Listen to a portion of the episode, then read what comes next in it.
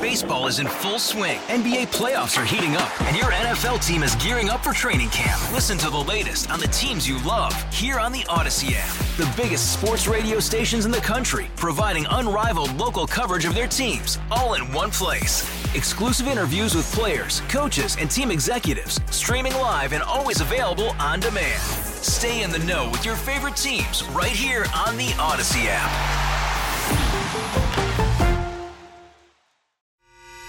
The North Texas stories you need to know. This is the All Local from News Radio 1080 KRLD. The kids of a single mother killed in Carrollton say these last few days have been like a nightmare and they're just waiting to wake up. KRLD's Bailey Friday has the story. In Carrollton, the children of Aurora Canales are struggling to cope after the 43 year old single mother was killed in a head on collision. She was a very loving person.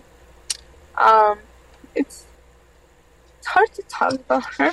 This happened Monday. Canales was driving home from the grocery store with three of her kids when a driver lost control and hit them head on near the intersection of Marsh Lane and Dove Creek. Canales was the mother of eight kids between the ages of 4 and 22. It's just really hard. The oldest tell NBC5 they're now preparing to take on the responsibility of raising their younger siblings. One of the children, an eight year old, got seriously injured in the crash and is still in the hospital. Carrollton police say the driver who hit the family sped away and they are looking for him. A warrant is out for his arrest. Bailey Friday News Radio 1080 KRLD. The city of Dallas has passed a new ordinance to help stop panhandling. Due to overwhelming concern from drivers of people standing on medians and busy intersections begging for money, the city has passed a new ordinance to make it illegal to stand or walk in that area. Councilwoman Gay Nell Willis says this is a safety issue and will be used only as a last resort. This is to help give our law enforcement a way to give safe harbor to those who could be mentally ill, drug addicted, hallucinating, as I have seen time and time again, to give them one other tool to direct that person to safe harbor. A fine can also be issued.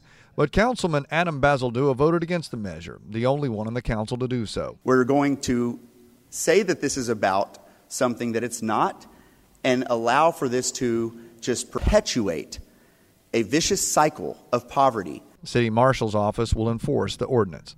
From the 24 hour news center, Austin, York News Radio 1080 KRLD. We won't know who will be representing us in Austin for another two weeks, but cities in North Texas are already laying out their priorities for the next meeting of the state legislature in January. The North Texas Commission brings public and private groups together from across the Metroplex to focus on regional goals. Reach across the aisle, reach across great divides, geographic, to say we're going to do what's best for the greater population. The Commission's Patrick Brophy says Texas lawmakers will need to address workforce shortages in healthcare as more people move here. It's a workforce argument. We know that a healthy workforce is crucial to a productive and stable economy. Brophy says people who work in medicine have been stressed by the pandemic and may now worry about workplace violence as a result of the shooting at Methodist Hospital in Dallas. We need to do everything we can to support them, make sure that they feel safe, that they feel valued, that they are properly compensated. He says the Commission will also push for increased funding to improve access to physical and mental health resources and to expand Medicaid, saying the state can create a healthier workforce by breaking down financial barriers or helping people find transportation to get care. From the 24 Hour News Center, Alan Scaia, News Radio 1080, KRLD. The Dallas County Community College System is getting some money from the Texas Workforce Commission. The TWC is awarding $3.5 million to Dallas College from the Skills Development Fund. The money will cover job training for people in construction related courses. The training includes pipe layers, plumbers, installation and repair workers, along with surveyors, welders, and HVAC technicians. The money is expected to cover the cost of training for about 1,500 people. From the 24 hour News Center, Stephen Pickering, News Radio 1080 KRLD. And there's a couple of weeks left to plant wildflower seeds if you want a colorful spring display. Michael Arnold, director of the gardens at Texas A&M University, says don't till the ground before you spread the seeds. So we want to roughen the surface of the of the ground, uh, not more than about an inch or so, and then we're going to go ahead and sow our wildflower seeds on top of that, and then we're going to try and kind of roll that in or press it in. You don't want to actually cover the seed.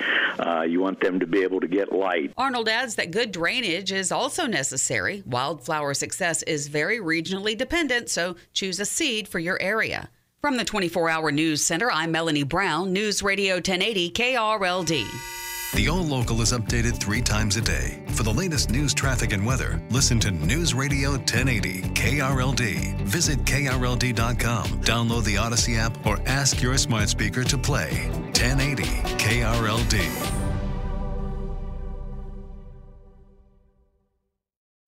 Baseball is in full swing. NBA playoffs are heating up, and your NFL team is gearing up for training camp. Listen to the latest on the teams you love here on the Odyssey app. The biggest sports radio stations in the country, providing unrivaled local coverage of their teams, all in one place.